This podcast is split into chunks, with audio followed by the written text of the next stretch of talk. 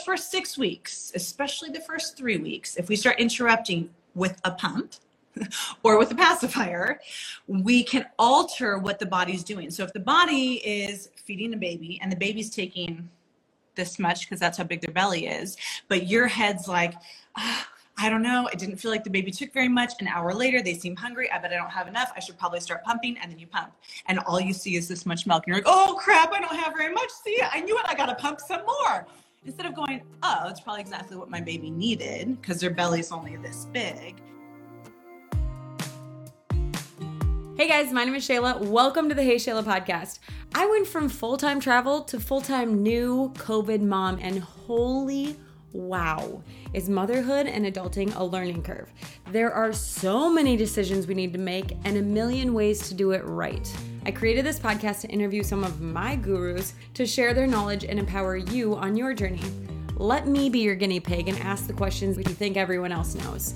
Here, we're a little hippie. We try to do things as naturally as possible, and we don't take ourselves too seriously.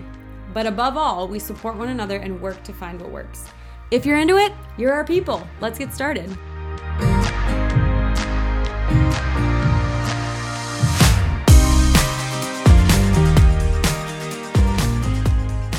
Hi. I don't do lives make you nervous? No, I love this. Okay, I, great. You can just carry that for both. I will makes me a little nervous is that at this moment in time, there are nine children in my house. Three of which are mine. The other six are not. And the woman who's supposed to be helping me is not here yet. Oh, she'll be here. She's literally on the street pulling up. Good. But nine children in my house, all under the age of nine. So we could get interrupted. I'm in my I'm hiding in my backyard carriage yes. house. I feel like most of the people here are moms, so they'll be like, "Oh, feels like home." Yeah. Okay. Good. Okay. So I was just introducing you as my breastfeeding guru, who just like got in my DMs and was like, "Hey, let me know if you need anything." And I was like, "Okay, what about this? What about this? What about this? What about this?" And you were just like the most information that I could have asked for. And so when you asked to do this, I was like, "Yes, please, like I wanted to ask you, but you've got nine kids at your house sometimes, so I didn't know you at the time. So this is perfect. And then I was talking about how I, we got a bunch of questions, and I was like, "Cool, let's answer all of these." And you were like, "That's gonna take three hours," and I was like, "Oh, we don't have we don't have three hours, so we're focusing on oversupply and undersupply."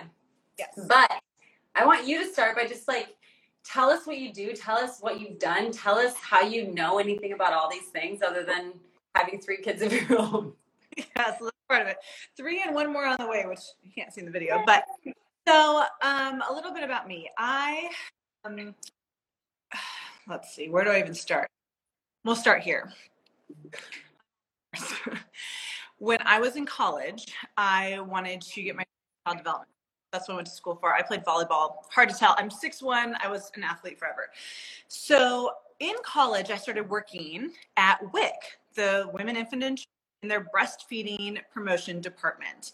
And I was passionate about it because my mom at that point in time had actually written a grant that got funded down here in Southern California for a couple million dollars to help hospitals become baby friendly. And baby friendly is a term that you should know if you're pregnant because hospitals, especially ones in California, should be on their way to be friendly. Um, but also United States. It's a worldwide certification that basically means as a hospital, we have made changes to commit to breastfeeding and success with breastfeeding and babies rooming in and like being able to the skin with you. So in order for a hospital to become baby friendly, they have to do these certain things and then they can certification and it's worldwide certification. So my mom got really passionate about helping become baby friendly. She dragged me along to everything. I went to all the conferences. I literally had posters of like breastfeeding women in my dorm room walls. and I'm like, this is the best thing ever. Like, why don't we talk about breastfeeding more? Why don't we understand? And then I was getting my degree in child development, but like really quickly realized a kid like it's almost too late in preschool because they need a secure attachment. And one of the best ways to get a secure attachment is with a primary caregiver, and breastfeeding is one of the best ways to do that. So, like, if I really want to help children be like functional people, it starts really at like birth and breastfeeding, like before preschool. So that's like where the root started, was really my mom's passion. And then I graduated college. I went back to school to become a nurse. I became a labor and delivery nurse. During that time, I got pregnant with my first, and I decided to have a home birth because I thought what we were doing in the hospital to women was kind of crazy. Even though I was part of it, I thought it was nuts. And as I like ventured more into home birth world, I transitioned out of helping on the floor and I transitioned at my hospital into education, teaching childbirth classes, teaching breastfeeding classes, running our breastfeeding support group. We did not have a breastfeeding support group that was thriving. And I went to my boss and I said to her, This is lacking. People need this. Moms are lost. Moms are lost. Yeah. And alone, they feel alone. Yes. 99% of what they're going through is normal, but no one's told them that. Right. So think they're failing. So when I approached her and said, I will take this on, I want to run a breastfeeding support group, support group. I'll be there every day. I started a support group. It grew and grew and grew and grew. Um, it was great and I was teaching her classes and all of that was wonderful. Um, during that time, I got my IBCLC, which means I'm an international board certified lactation consultant, which means I so it took me about two years to get enough of my hours and my education to get the certification and then i had to sit for a board exam that's the same no matter where you take it in the world. So I'm like qualified to practice lactation anywhere I go in the world, oh, which is um, I actually have to just reminded myself by September I have to renew it because it's been five years. Anyways, so then um, as things shifted at my hospital, um, I had a second kid, third kid. Um, I decided to stop working at the hospital and run my own thing in my own time, I wanted to just not be working for anyone else but myself. So now I run a breastfeeding support group out of my home. Um, over this past year of COVID, we decided to renovate our space. I'm sitting in it right now. We're having our very first open house tomorrow. And I'm so excited. It's beautiful. the open that was amazing. Um, I'm so excited. So now I've just, I'm hoping now after I have this baby to transition into like teaching classes and more things here. But that is my like professional background. Personally, I nursed my daughter, um, Kylie, my oldest, until she turned four, which I know thinks people think is crazy. We can talk about that at some point in time. That's okay. Um, but I nursed her for two years and then through my pregnancy. And then I tandem nursed. So I nursed both my babies for almost two years until she turned four. We had a weaning party. And then I nursed my second um, until I was through my pregnancy with my third and nursed them together for just a handful of months until he turned four.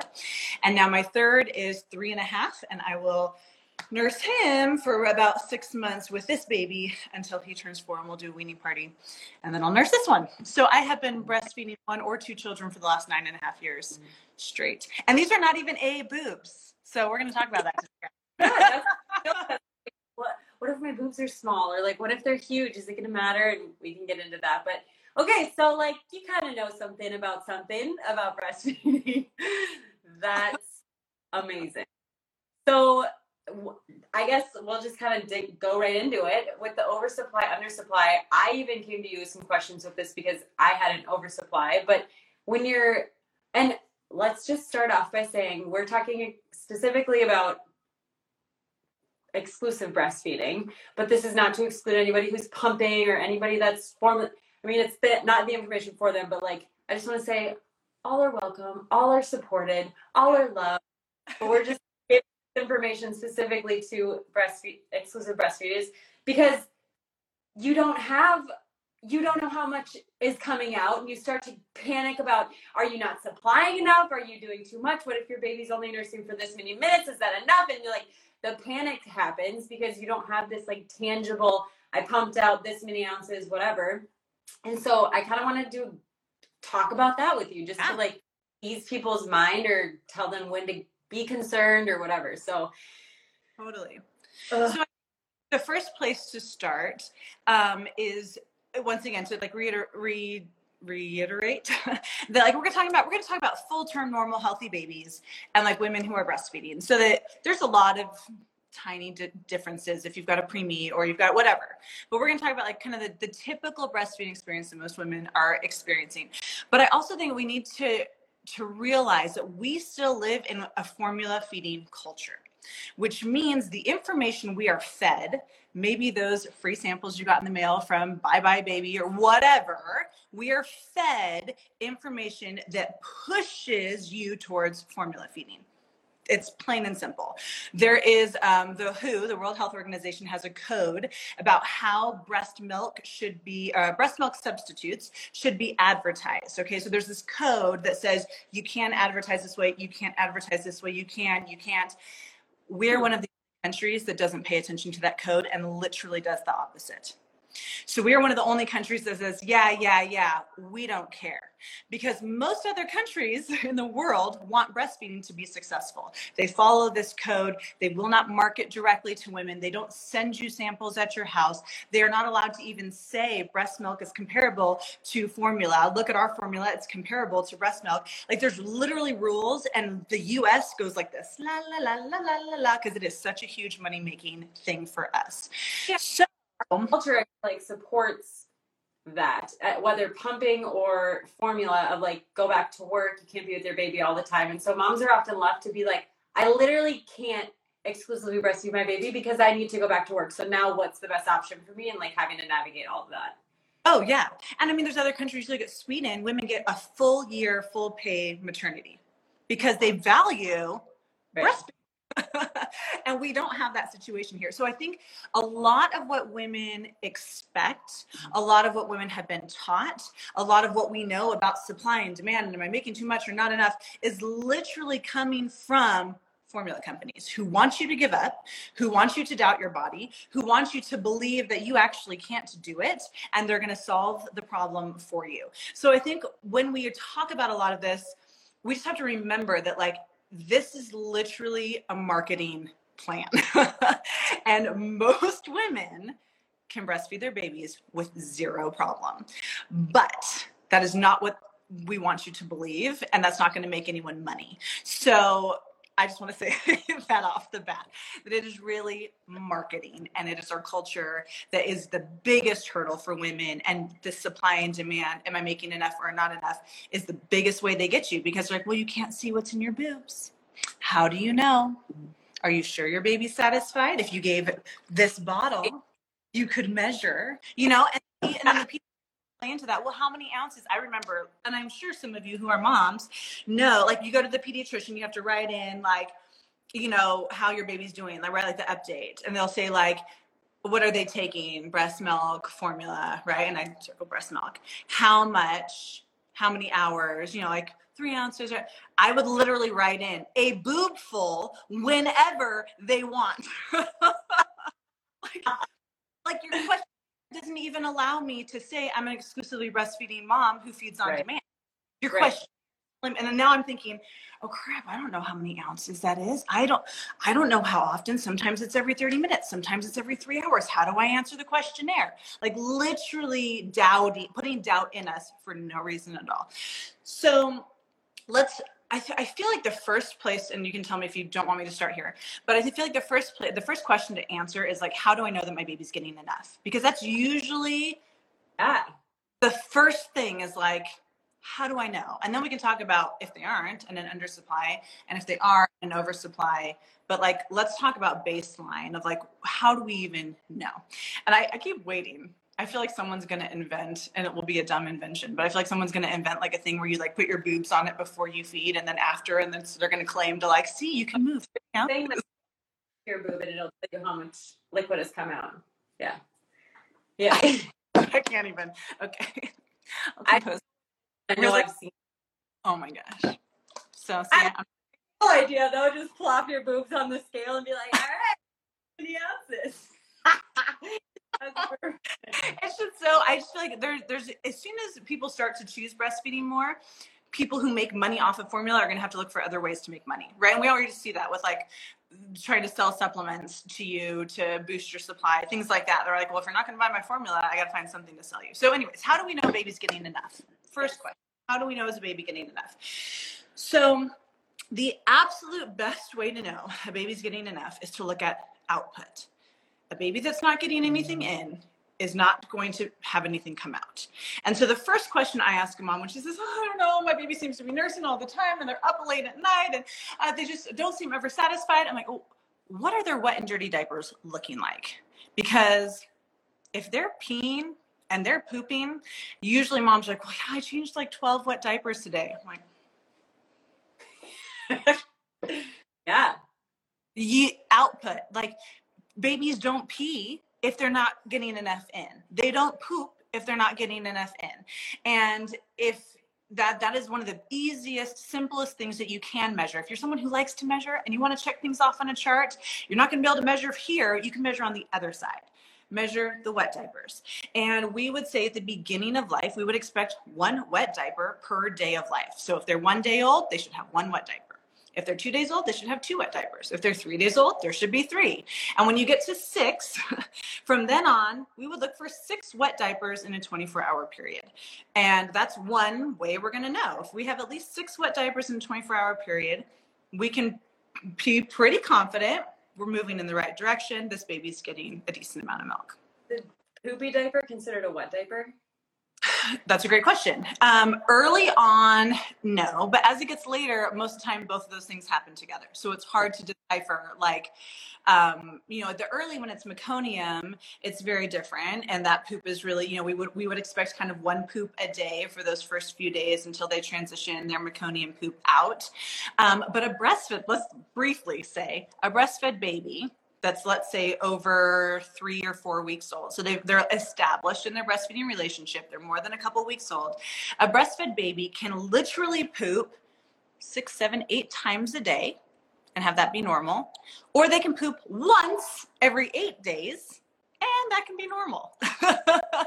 so it's insane. And your baby may transition in that a ton because if they're in a place of a growth spurt and a lot of absorption, they might not have as much waste. Maybe they're at a place where they're just not growing as much, not absorbing as much, and they're having a lot more poopy diapers. Like literally anything in that spectrum is normal. So when mom's like, well, my baby didn't poop for three days, I'm like, and let me know when you get to nine we'll talk about it then.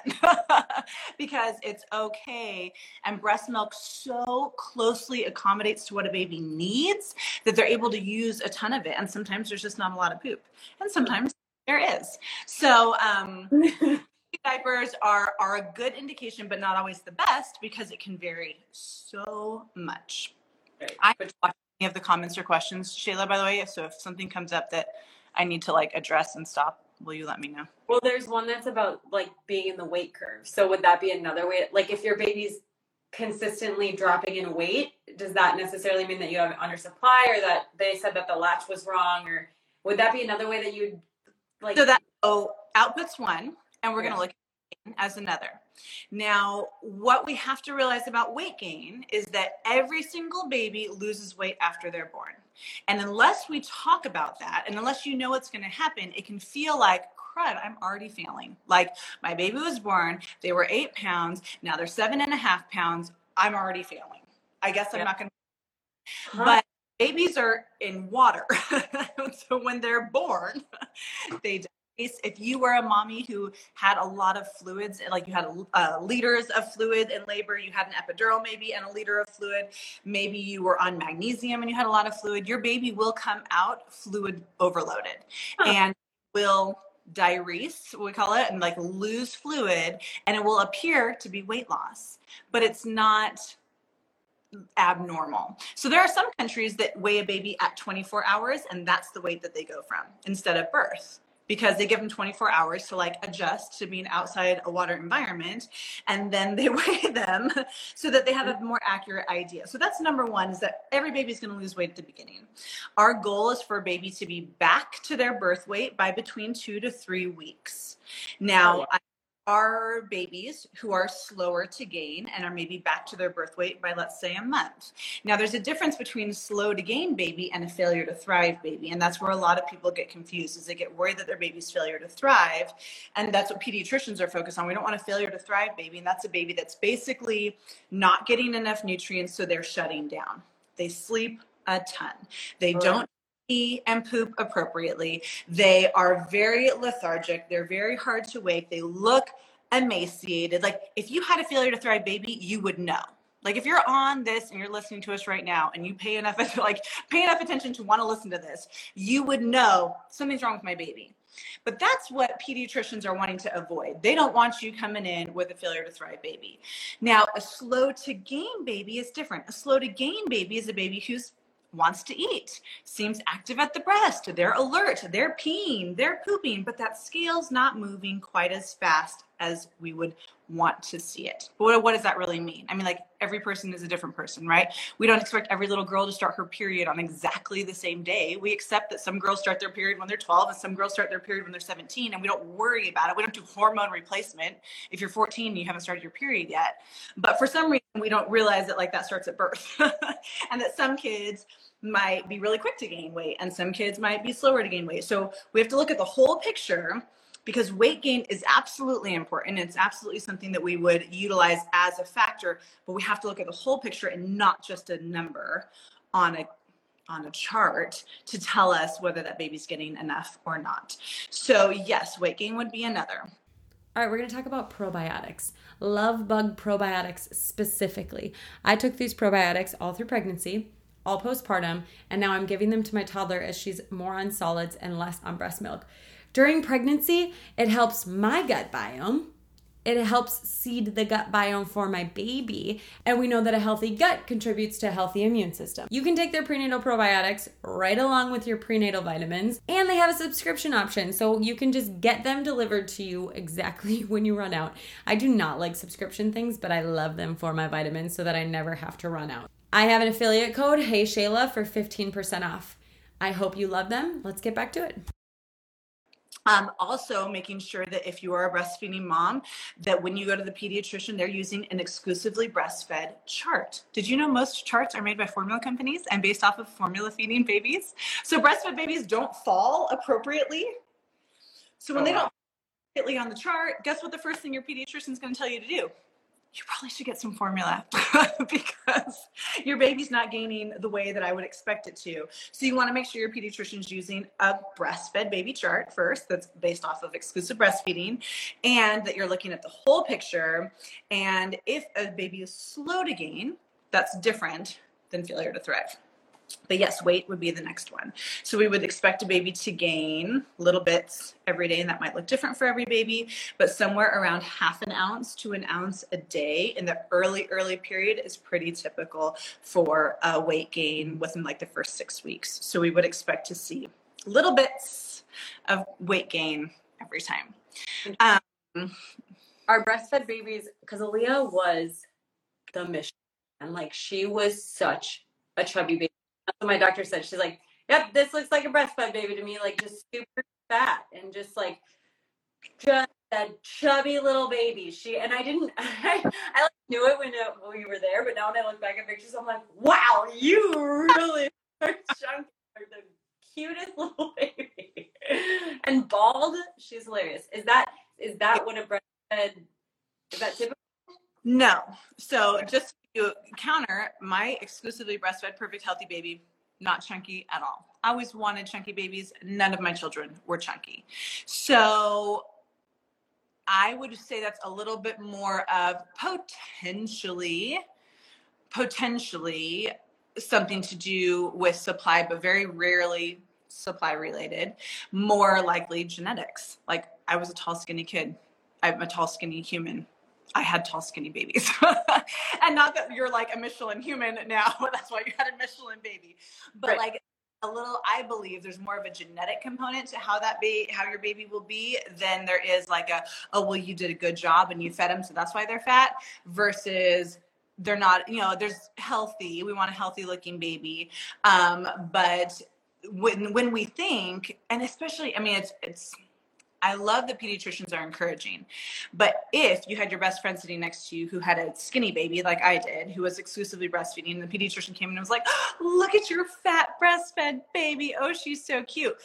That other mom's first thought might be, hmm, was there something wrong with my breast milk? Because my breastfed baby's not so fat, you know? Yeah. And, and and wow, your baby looks healthy and your baby looks healthy. And oh, so glad you guys are doing the best thing for your baby you know so and that's a cultural thing we want fat babies fat babies are cute fat babies are rolling right it's yeah. like a cultural but isn't it interesting that we like fat babies but then have like an yeah.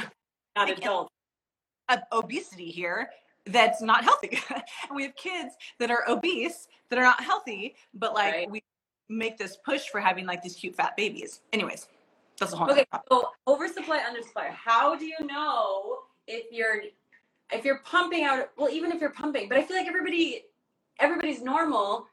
I feel like that's the whole point of this. Let's just stop it. Everything, everyone's different. You might have a fat baby, you might have a skinny baby. They're healthy. You might make whatever ounces, and it's all normal. Like there's just. So then, I guess when you, I don't know, go like. So- so what's so if if we are not seeing wet and dirty diapers. We're not seeing weight gain. If a baby seems to not hit developmental milestones if they seem lethargic and not we might say gosh this baby's not getting enough. Now this baby's not getting enough doesn't mean this mom's not making enough it means there's a there's something happening maybe mom's not making enough that's very possible she has an undersupply or she's mm-hmm. fine and the baby's not transferring enough. So then the next question is like, how do we make sure the baby's transferring? And that's a whole nother conversation. We get good latch. We want to hear swallows. We want the breast of the mom to feel different after the feeding, where she says, gosh, like I just remember I could stick my finger down and like poke both my boobs and know like, oh, this one need we need to feed on this one next. Right? Is this became a sign for Aaliyah? She's like, oh, it's coming.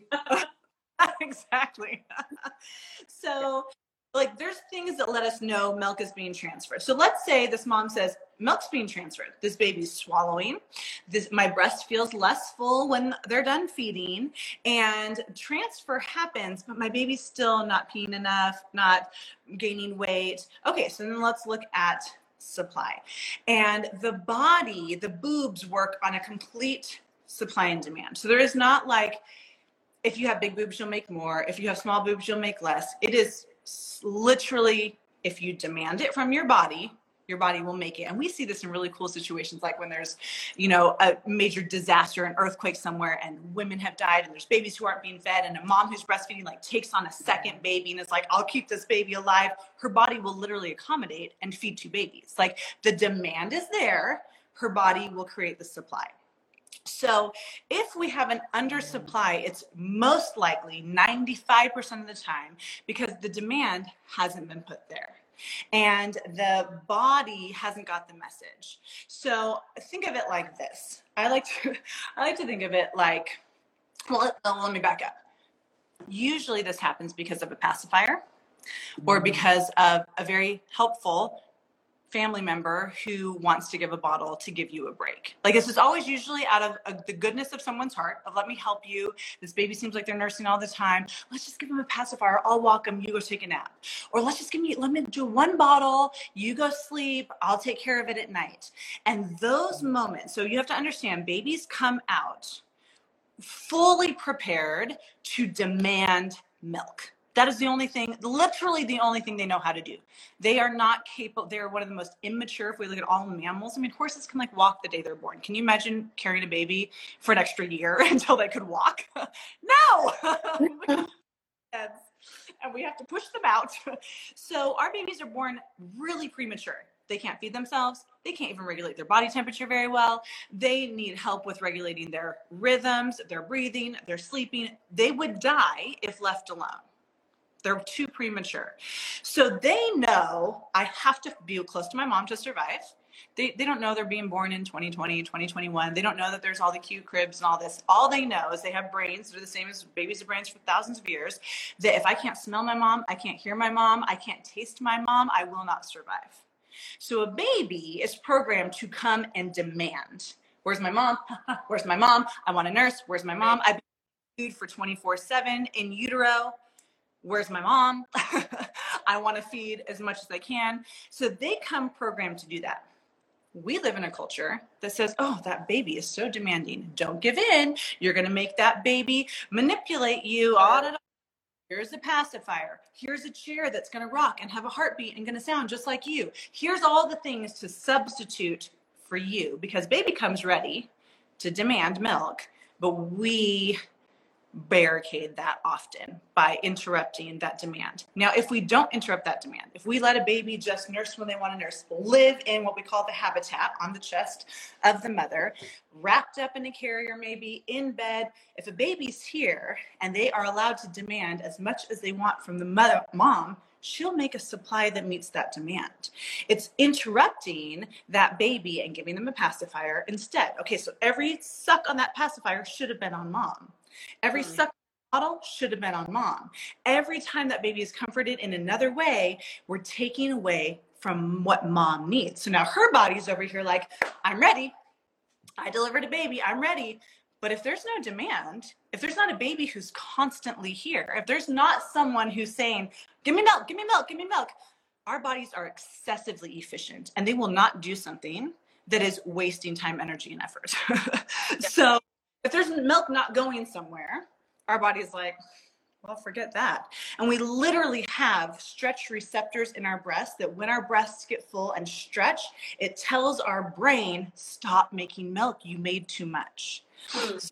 Sometimes women will sit and they'll feel like, my boobs don't feel very full. Let's wait and let's nurse when my boobs feel more full because then you'll get more milk. Wrong.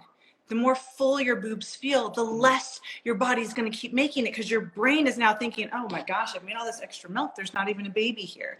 So we want babies feeding when they show a cue, whether you feel full or not, because removal of milk is what keeps the system moving.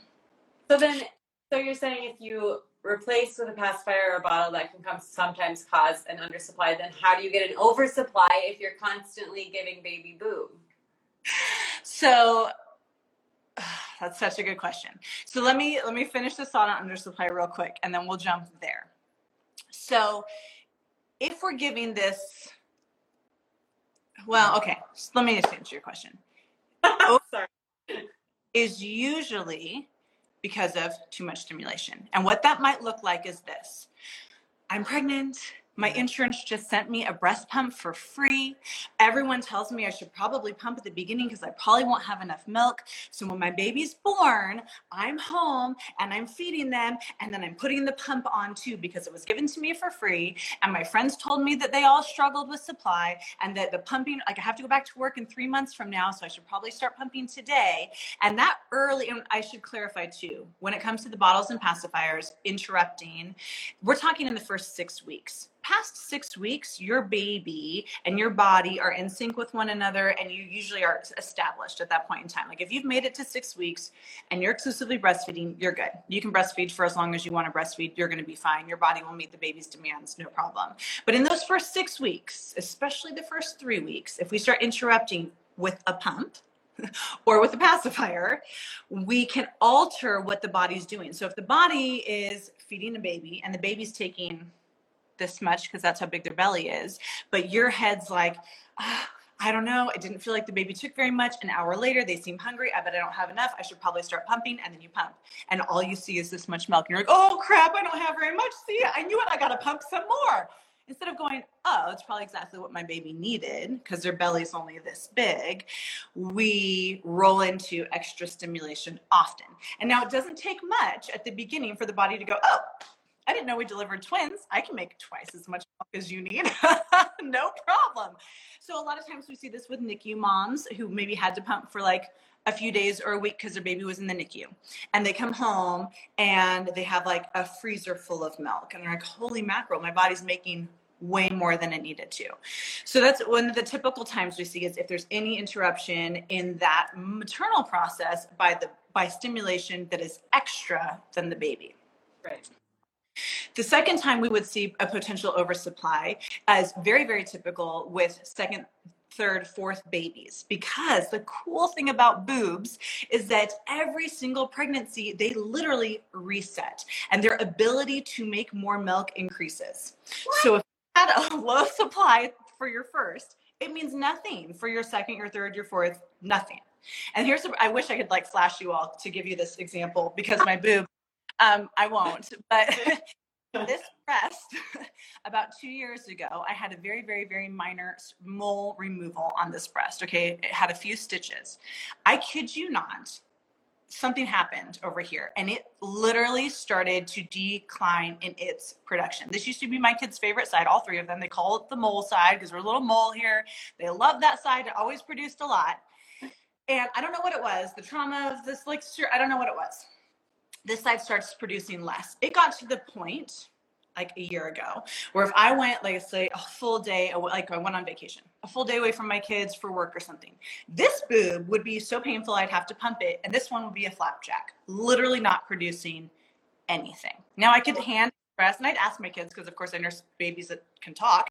Like, do you get any milk out of this side? And they're like, no, not really. I'm like, well, how odd. So as soon as I got pregnant with this baby, I thought like, I wonder what's going to happen with my dead boob. Yeah. Like, is, is it going to reset? Am I going to get milk out of this thing? Am I going to just nurse off of one boob? Which, by the way, you can nurse off of one breast and supply a baby. That's why we have two. It's because twins are normal, and if one's not working, you got second. But this pregnancy, this breast has literally come back to life. It is back and full. It is dark. It is responding to pregnancy the way that you would expect a breast to. And I have zero doubt it will start producing just like it did before. That is crazy. Yeah. So, and the body. So there's there's inter the the body is ready to make milk. But here's my the best analogy for how this this works. Imagine your breast like a restaurant. Okay. You have chefs in there that are going to make food.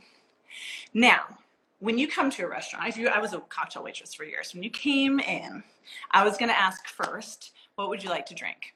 Right most of the time water, a cocktail, something. Okay, so I'm gonna bring you hydration first. The next, this is a fancy restaurant, by the way. Our boobs are very fancy. The next part of the restaurant is, it would probably be a salad, maybe some light appetizer, right? So let's say we have a salad, and then we're gonna have some breadsticks, and then we're gonna bring the main course, like the meat and potatoes. And at the very end of your meal, you're gonna be asked, would you like anything for dessert? And that course of the meal goes from hydration to increased calories, increased fat, and desserts like the high calorie, high fat end. Okay.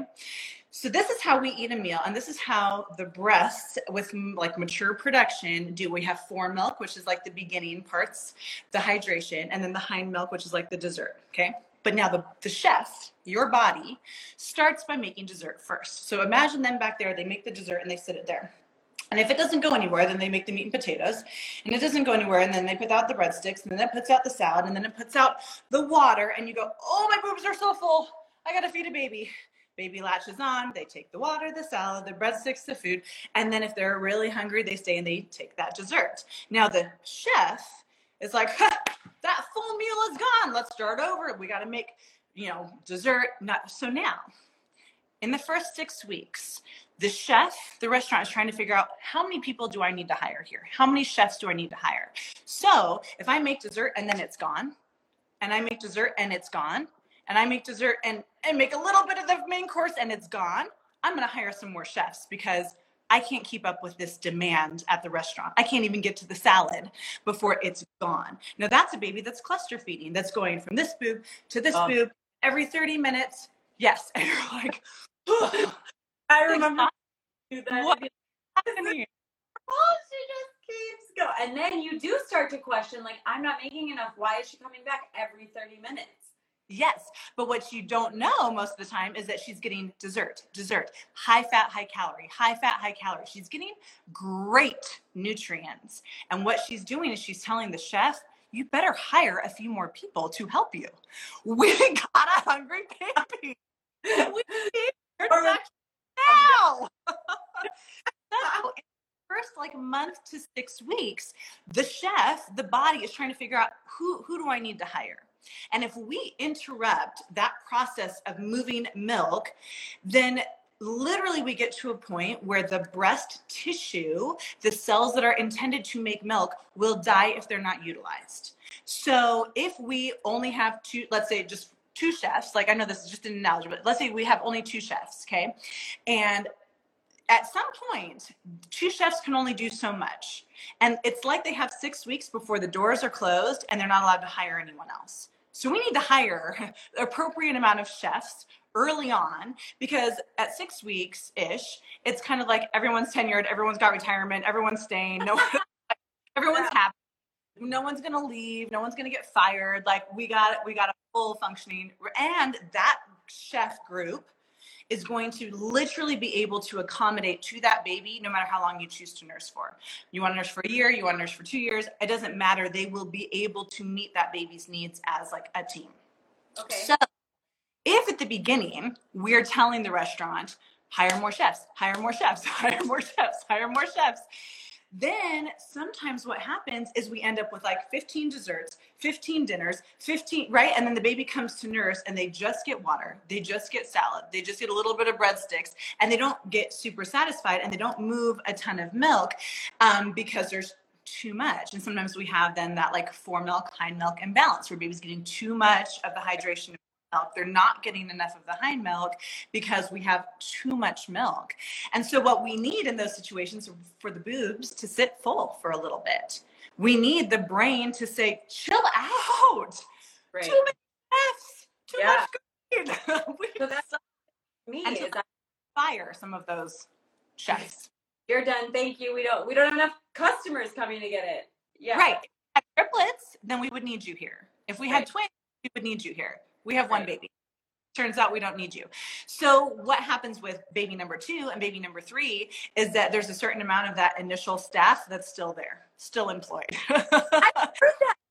If you are at all like me, you were terrified to try and start baby led weaning.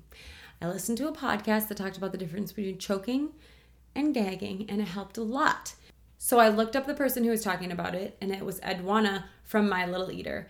She has a course that shows you how to introduce it, what features to look for in a high chair. She gives you some food ideas and when to know if your baby is ready. What I like about her is that she's like, cool, if they're ready for solids, here's what you're gonna do. But if they're not showing these things, maybe just start with, purees, and that's okay. For me, I was all in. I'm like, yes, baby led weaning. Here's a whole banana and then as soon as my baby like attempted to bite it i was like okay maybe not so she's super supportive of all the ways that you can feed your baby i love it i have an affiliate code for their courses hey shayla for 15% off let's get back to it You can like I read they're like I could still squeeze milk across across the room. And it's been months since my baby is weaned. Like it's still like that's crazy. But Well, so then yeah. like when I supply and I reached out to you and I was like, I think I have an oversupply. It's like a hind milk thing because it was the poop. Like that's a different thing. But I remember you recommending, or I, can't remember if you recommended this, but block feeding. So like just feed on one boob for four hours.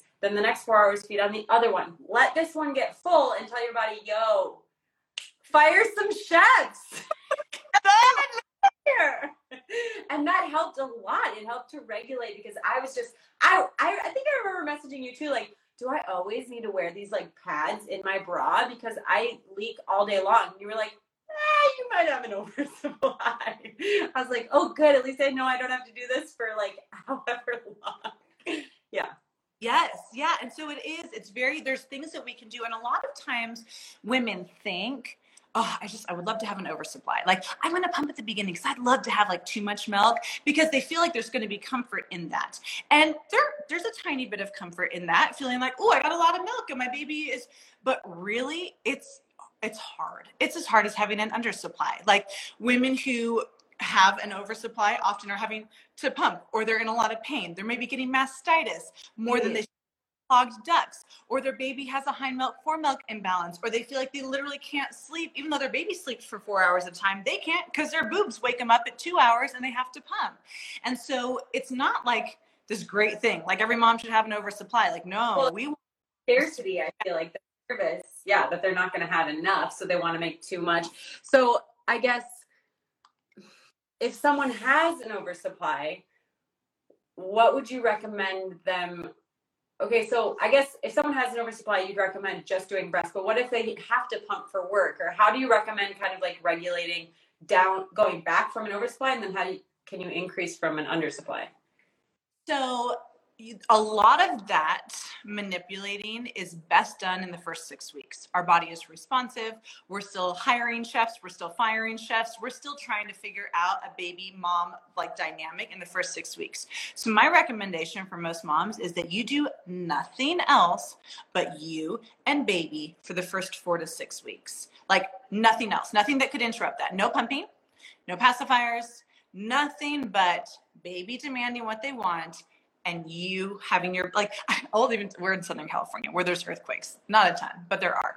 And so I'll even tell people like just pretend like there was a major earthquake. You have no running water, you have no ability to get to the store. You it's you and your baby. And that's it. You're gonna keep your baby alive by just just you and the baby. And so that's my first recommendation is like do not interrupt that process because once you hit six weeks, your chefs are established, your baby is transferring food, we're happy, you can literally add all the other things. You can throw a pacifier into the mix, it won't screw you up. You can pump at work, it won't screw you up. Like you have established, like we understand each other, and you can move. Then we talk about like how to pump at work and like how to make sure your baby's not being overfed by a caregiver. And like that's a whole nother podcast we'll do sometime. But then it's really in those first six weeks where you have a lot of flex. So in those first six weeks, the absolute best thing you can do is not interrupt the communication between yourself and your baby. And that literally means not swaddling them. Don't cover your baby's hands. Um, like swaddling a baby with their hands covered in a rocker that's doing this and shushing them is probably making them miss feeding cues and missing the opportunity to tell you that they're hungry. And so if you're doing that a ton and you have an undersupply, it's probably because your baby's not waking to give you the cues naturally that they would because you're doing all these things to shush them. Um, so it's because I feel like ah that just like to me that because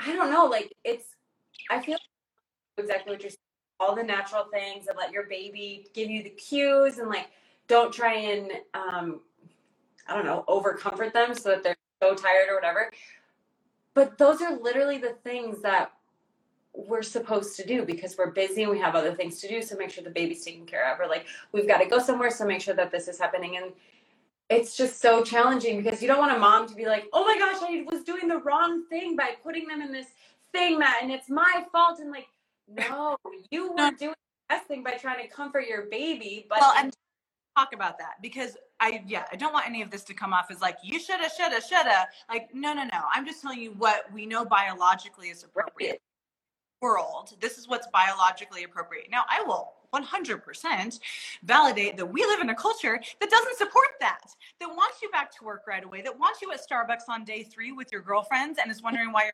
busing in their plastic carrier. Like, we have a culture that does not lean into you should be home. There's nothing more important than feeding your baby. I mean, there are some countries where for the first 40 days, and some, some women here look at it as very, um, like demeaning but that for the first 40 days women don't leave their house like after having a baby that they are home and the way i look at that is like that is a culture that says for the first 40 days we as a community are doing all of your meals. We are doing all of your cleaning. We are doing all of your cooking because we know there is nothing that is more important than you healing your body and you feeding your baby. Is that our country? Is that our culture no. right. So we get stuck. We get stuck here in this in between of how do I do that? How do I care for my postpartum body that just pushed a baby out of my vagina? And it's and we nine months. It takes nine months to grow a child. We should give ourselves nine months to recover from that. But we give ourselves what two weeks, and then we expect to be back to normal self. And then we have these babies that are premature who need nothing but like skin to skin and breastfeeding and we have a culture that says get them out. We got to put them in a container. They can't be interrupting you. You better get your dishes done. So put you know and I, I understand that is a huge huge hurdle and barrier for most women which is why we have a country where most women don't succeed at breastfeeding. Right. it's not because they're not capable it's because the cultural pressure expectation all of the other things are not set up to support us like could you imagine if every single woman, the minute she delivered, had someone who provided her food, cleaning for 40 days straight. Yeah, that sounds incredible. That sounds. and in that situation, she'd probably be really successful if she wanted a breastfeeding relationship and that's what she wanted to do. There would there wouldn't be a barrier. Right. She would home. She would be breastfeeding and someone would be bringing her food and water and holding the baby for her to take a shower. So yeah, it's really really really hard to in our culture do that and so i do think it's it's strategic then like if you feel like i have to pump because i have to go back to work at week four for whatever reason, well then we can talk about that. We can figure that out. We that's like a personal like I sit with women and we personalize exactly how we're going to make this work so that you can have a successful relationship with your baby even if you have to pump or even if you um, you know are in a situation where your child's going to be daycare really really early on and they need a way of comforting and you're going to use a pacifier. Like there are ways that's very um personal and like that's part of what lactation consultants do is we sit down with women and we talk through like exactly how we're going to help them make their breastfeeding relationship work because it is it's not this simple it's not as simple as i'm sound Okay, so I have a couple. We have like ten more minutes. okay I don't know uh, what was it to say from that. I don't remember, but I feel like kind of what you're saying as far as oversupply under undersupply in the first six weeks is the best time to establish a matched supply with your baby of just trying not to intervene too much with the bottle, the pacifier, or the pump. If you don't have to, and then, or if you choose not to, whatever. And then, but what happens after that six weeks? Because a lot of times, like, great if you're pregnant and watching this and now you've got that knowledge, okay, do it for six weeks if that works. What happens after that six weeks when you have an oversupply or an undersupply? How can you decrease or increase that? Or can you? So it is harder to change after six weeks, but still very possible. When it comes to an oversupply, block feeding is absolutely one of the first things that we talk about because it's letting the breast stay full. Sometimes I will encourage a mom to take like a lecithin, a soy lecithin, or sunflower lecithin, and that is a lubricant because if you are have an oversupply and we're going to start letting your breast stay full for longer periods of time, you increase your chance of having a clogged duct or mastitis, and that is awful.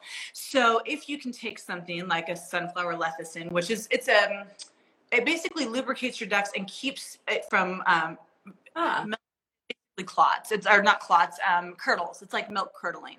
So if you can keep your milk from curdling while it's sitting there, then you're less likely to have those problems. So I will often start a mom on some type of lecithin supplement and then have her move to block feeding so that her breasts stay full. Um, I will encourage her to not pump. And like if she's someone who's like, well, the baby's sleeping quite a bit at night, but I wake up to pump. No more pumping. When you feel full, we hand express instead. So, hand expression, we call it like a pump for comfort or a hand expression for comfort. So, if you're trying to decrease your supply, your baby is not demanding milk, but you feel like, oh my gosh, my boobs are going to explode. Often it's easy to sit down, throw a pump on for 15 minutes, move five ounces of milk or whatever crazy oversupply you have, and then feel like, oh, I just feel so much better. Now the baby's up and hungry, perfect. Now I'll feed. But that's actually telling your body that you just fed two babies, and that doesn't help. So what we want to do is express for comfort meaning you're going to go like maybe to the bathroom or into the shower or maybe just you know over a cloth washcloth or something and you're going to hand express just until you're not in pain. That's it. Let them stay full move a little bit of milk but you're going to move enough that you're not like hurting. We don't want you hurting that maybe means putting on a hand pump for like three minutes but the goal is to let your breast stay full while moving that teeny bit of milk so that you're not in pain and you don't get mastitis.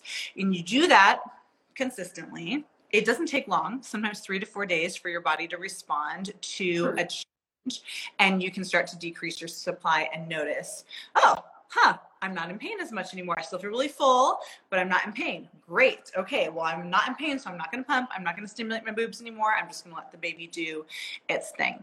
Um, and this happens throughout like babies a, a two month old baby is not needing the same amount of milk as a six month old baby. So that two month old baby when it hits a three month growth spurt is going to have a growth spurt where nurses nurses nurses nurses nurses and says to the body I need you to make more. And then Yeah. the body no problem and the baby grows. And then the next growth spurt comes and the baby nurses like crazy. I need you to make more. And the body goes, oh, no problem. And it goes. So this happens constantly, but the same can happen with a decrease. So let's say the baby's sick, for example, and they want to nurse a ton for comfort because they have a cold, whatever it is. They have a cold, they're nursing a ton. And the body takes that as like, whoa, we need to increase supply. And then they increase supply, and the baby really didn't need more milk. They were just nursing because they had a little bit of a cold. Then it'll take a few more days of the body sitting kind of full to go, oh, my bad. I'm sorry. we'll decrease the So the body will constantly change. Right. And it's on that stimulation that the baby gets. So if you have an undersupply, and you're trying to boost your supply and you're past that six weeks or two month mark, stimulate your breasts make sure you're not in every time your baby looks hungry put them on. Even if it was 30 minutes ago that they were last hungry put them on again. Like increase increase that stimulation. Maybe that means that when you latch your baby on one side you grab your hand pump and you stimulate the other side at the same time. And then when your baby switches sides you switch the hand pump and you stimulate that other side. Increasing that stimulation and that message to the chefs it takes three to four days again and you can increase your supply. It takes determination, it takes motivation, it takes support, and I think that that those are the things that are support mostly the thing that's that's lacking. It's like if you to do that, let's say you have an undersupply and you really want to increase it, you need your husband on board or your support person, whoever you're living with, your spouse on board. You need your caregivers if you on board. You need everyone in your life on board because it is so easy for your spouse to say, "Oh, honey, you look like you've been nursing that baby all day long. Aren't you exhausted? Let me just give a bottle and you take a nap." And it's really easy to be like, "Yes, right. give a bottle. Let me take a nap." And so it really takes like the determination and support in order to to make those shifts. But I believe it is very possible. The human body grew a baby for nine months. It's not going to bail. We know that human bodies are supposed to feed, have the capability of feeding up until a child is seven years old. Which I know sounds crazy, but you, as long as you keep stimulating your breast, you can keep making milk like forever. Between breast, like um, baby to boob and pump as far as stimulation? Is there a difference? Is that what you asked? Using your supply. Um, yes, the baby will always move more milk than a pump will. So a pump, let's say, is going to move the meat and potatoes, the bread, the salad. The baby's going to get to the dessert. So a baby frequently nursing is going to increase your supply much faster than a pump frequently moving milk because the pump cannot move the really, really deep milk. Not as easily. There is, though, up in, was it Berkeley? There was research done. This is great this is this is worth a whole hour if you've stayed on. If you, for 30 to 60 seconds prior to pumping, lean forward and shake your boobs like this. They call it the 30 to 60 seconds, you will actually loosen some of that dessert and pump more hind milk out in that pumping session than if you don't. Does the same work if you just lean and shimmy? Could you just shimmy a little bit? Would that work? Yep. 30 to 60 seconds. partner comes and you're like, I'm just loosening the dessert, honey. what? so funny. Isn't that crazy? So, but like, who knows that? No one knows that. So most women are not going to move the dessert very well when they pump. But if you shake, you will. Supplements that can help with your, like, if you are, we're doing an exclusive pumping on Friday but she's not a lactation consultant. She's just somebody that does exclusive pumping. So she's got tons of tricks and whatever for making it easier. Tips and tricks. That's what I was looking for. But if you are exclusively pumping, are there supplements or something that you can take to increase your supply? That's a great question. And research would tell us that there's not something that's like a guarantee. It's very much uh, person by person, um, anecdotal. You'll hear women who say, I started eating oatmeal and like it was night and day. My milk was amazing. I started drinking mother's milk tea. It was incredible. Nothing data wise holds up as like this is the thing that always works. But what I believe, and this is my personal opinion, is that it has a lot more to do with what's going on up here than anything else. So, if you're a mom who's worried about supply and you go and you buy mother's milk tea and you're like excited about drinking it in the morning and you drink your mother's milk tea every day and your mental place is like this is good for my milk supply. I I feel like I'm making more. Like you're going to see that and it's going to help you. Now, if buying mother's milk tea feels like one more thing I have to do and it's stressful out and I forgot to drink it this morning, like you literally won't see any difference. So I, when it comes to women who ask about supplementation, I tell them, I want you to do what feels the best. If that means you're going to like commit to drinking a certain amount of water every day and that feels really good to you and you feel confident, do it. It will probably like work. Cookies? I, I did a lot. cookies are the best. you know. So just eat all the cookies. No, but seriously, like I loved these oat cookies. That they tasted good. It made me feel like this is good for my supply. And so I do think that there's like a placebo element to that and that's not a bad thing like we just want your milk supply up it doesn't matter how that's happening if it's because you're drinking tea and you love it great do it um, outside of that just supplements there are certain things in the woman's body. Like if you have unstable blood sugar unstable blood sugar levels you have pcos you have diabetes those women are more likely to have issues with supply because from a hormone perspective the more unstable your blood sugar is the more unstable your hormones are and you actually might have a hormonal reason for struggling with supply. That's very possible. Um, and what else that's kind of the big one is usually like insulin sensitivity issues that cause hormonal challenges for example like um, if a woman maybe didn't carry the baby herself, maybe she had a surrogate who carried the baby, but she's inducing lactation and she's going through a lot of hormone therapy and treatment stuff, we might see changes in her ability to make a supply because she's having to manipulate the hormone side. So, like, that's kind of different. That's like a more medical issue. And I will say, because I didn't say this earlier, there are about 2 to 5% of women who have what are called aplastic breasts, which means they literally don't have breast milk making tissue in their breasts. So for like two to five percent of women, um, they no matter how much they try to increase their supply, they literally don't have like the restaurant is not there. Sure. And when they're like 17 weeks gestation in their mom's belly. So it happens developmentally at about 17 weeks gestation. It's not, there's nothing you can do about it. Um, and it's really something that can be caught pretty early because women with aplastic breasts have very different looking breasts. They're very flat. They kind of point tubular to the side. They don't change during pregnancy. They're never tender. Um, so there is, I want to say there is some people who there are a small population of people who actually do not have milk making capability. Um, we had a mom like this in our group, and she could make a tiny, tiny bit of milk, but she still had her baby on her breast for an entire year because she used herself as a instead of a pacifier. So she gave formula, and when he wanted to pacify, like they had a breastfeeding relationship for a year. Yeah. And got all the other things, all the bonding, all of the other things that you get from breastfeeding there's some women who their baby cannot latch and there's some women who can latch but don't have the milk. Like everyone's experience is so unique and that's kind of like i mean like i said in the beginning it's just i don't know just validating everyone's experience and but the support is where it, like it's just uh like for me i had a lactation consultant in the and my pediatrician was a lactation consultant so like I went to the pediatrician and she's like, "Oh, you need a hamburger and then have the baby." Da, da, da. And I was like, "Oh, okay, blah, whatever." So I think it's I think these conversations are really important to have, and I think some people get a little upset about things because they're not inclusive. But I think for the people that it's for, it's incredibly helpful. And so then you find the information that's specifically for what you're looking for, and I think that's awesome. I guess about support groups. I mean, the reason why I'm passionate about it is like Great. I 10 moms sitting in here with 10 different experiences.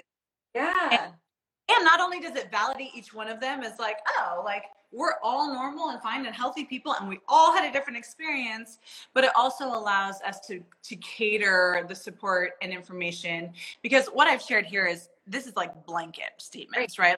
Right. right. This is like in general, if we're mm-hmm. talking about the vast majority of women in the world, but this is it's not specific and it's find the support? Like how do you find a lactation consultant? I know that sounds dumb but like no well you can look up the ibclc website and they list all of their ibclc certified lactation consultants on that website. So that's one way you can search your area. Um, usually if you are delivering at a baby friendly hospital one of the requirements for them to be baby friendly is to hand you a list of breastfeeding support group stuff in the area before you discharge. Now i'll tell you we did that at our hospital, but it was in with about 15 other pieces of paper, and you're a postpartum mom whose brain doesn't work. A pile of paper ends up who knows where. Out of the car yesterday. Aaliyah, you know, I just said, yeah. But even just Okay, so look on the look on a website. What I'm gonna write it in the comments. IB CLC. So I think the I'm trying to remember what the actual website is, um, but yeah, you would would want to look up like international board certified lactation consultants. Okay. there's a, a like a the website that basically it's like an RN website where you could search any person to see if they have their license licensing website. Um, but the La Leche League is still thriving, so you can always look up the website, the La Leche League, and see if there's anyone in your area. Um, one of the places we advertise our support groups is the local baby stores. So, like, not the best, buy, the Bed Bath and or the um, Buy Buy Babies, not the big ones, but like the local places. My little resource board. Um, Facebook, searching for moms groups. I mean, it's uh, thank goodness for social media. A lot of people can find support on Facebook or Instagram. Um, or how can people find you on social media what do you talk about more? I'm going to disappear. I'm just kidding. Actually, deleting mine tomorrow, so nice. yeah, fine. Um, no, I mean, you can follow me on my private personal Instagram, which hopefully is connected here somehow as Standing So Tall. Um, I have uh, in in my little bio part of there's a link to the community carriage house and that is an instagram that is my breastfeeding support group. I will tell you in all full honesty with the past year of covid we have not been meeting in person. We redesigned our entire space. I have not been actively posting on there but hoping to get back to it because we'll be holding our groups in person again. Um, i currently and you can find on that instagram do every tuesday afternoon a zoom support group for an hour on zoom. So people anywhere in the world can tune in. Um, and we talk through this kind of stuff. We answer questions, we share challenges. And um, that's been a way for a lot of women to stay connected during this crazy time that we're in right now. Is that a membership? What's that? Is that a membership? No, it's all free. Hey! That's smile at us and tell us about you and your baby. Yeah, no, it's all free.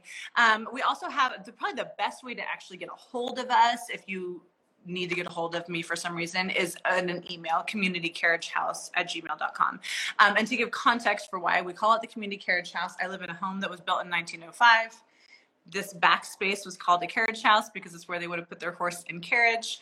And so when we, my best friend and I started our group, we thought, you know, we always, if this grows, which we hope it does someday, we always want to remember that we started in the back carriage house of your house. So we call it the community carriage house. It's always free support. And um, someday we hope to have classes and things like that that we would charge for. But right now, it's just free support. Okay, well, I will get okay. all that information so that I can put it in the description so that if anybody wants to find it, it's all there. So amazing. Thank you so much, like always, for all of the information. And I definitely think, like, the list that I sent you of all the questions, I'm like, oh, yeah, this is like five podcasts worth. So I think we should definitely do another call about another one of the topics and just go through it because you're so like, are you in your third trimester? I am 35 weeks, 36 yeah. days. I feel like the energy that you have right now is not third trimester energy. And you are just so passionate about it and you just like ooze it and you're just like energetic and excited and whatever. And so that's I mean, that's my vibe. I like that vibes. Okay, okay well, thank you so, so, so, so much. Yes, we'll do this again. Have fun. Get back to all those nine kids and I know. Hope that the house isn't burning down. We'll see. All right, I'll talk to you soon. Sounds good. Talk to you later. Bye. Bye. Thanks, everyone. Bye. All right. Thank you guys so much for listening. If you enjoyed it, please share with somebody you think would love. And I would be so honored if you would subscribe to the podcast and leave a comment and rating below so I can know what you guys are digging, what you want more of, just connect with you a little better. Thank you so much for listening, and I'll see you next time.